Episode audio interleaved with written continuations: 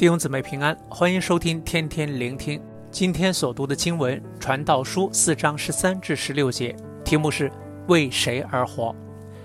今天的经文出现了两位主要的角色，一位是贫穷而有智慧的少年人，而另一位是年老不肯纳谏的愚昧王。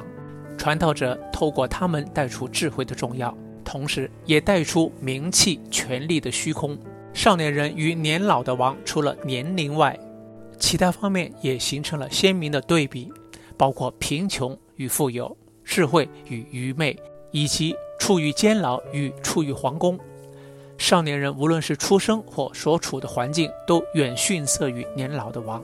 但是到最后，这位少年人却取代了这位年老的王，成为了王。而其关键之处，就是因为他是一位有智慧的人。年老的王之所以失去了王位，是因为他不肯纳谏。即是不肯听臣仆的意见，一意孤行的治国，最后丧失民心，并失去王位。经文形容他是愚昧的，因此想透过今天的经文带出的第一个重点是，要做一个追求智慧的人，他可护卫和引领我们的一生。人们经常会将失败的原因归咎于出生环境等因素，然而经文中的少年人却没有被这些因素困住。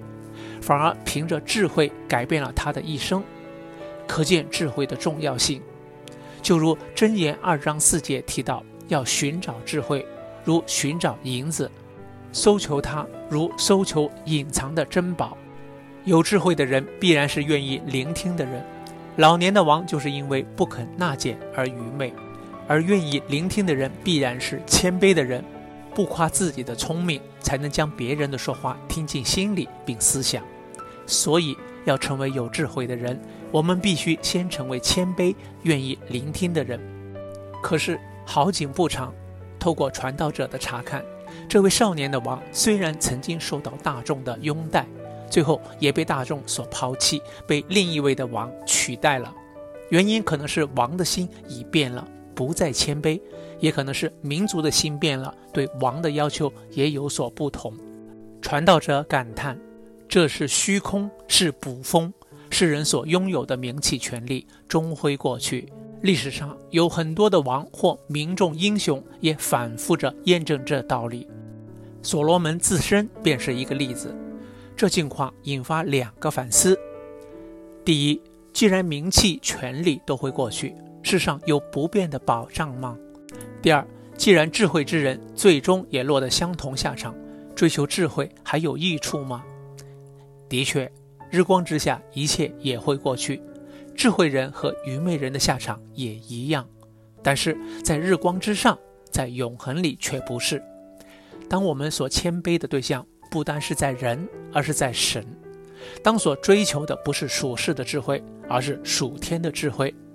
当所取悦的不是人，而是神，这样一切都不是虚空。诗篇七十五篇七节提到，唯有神断定，他使这人降卑，使那人升高。真正使人升高、降卑、富足、贫穷的是神。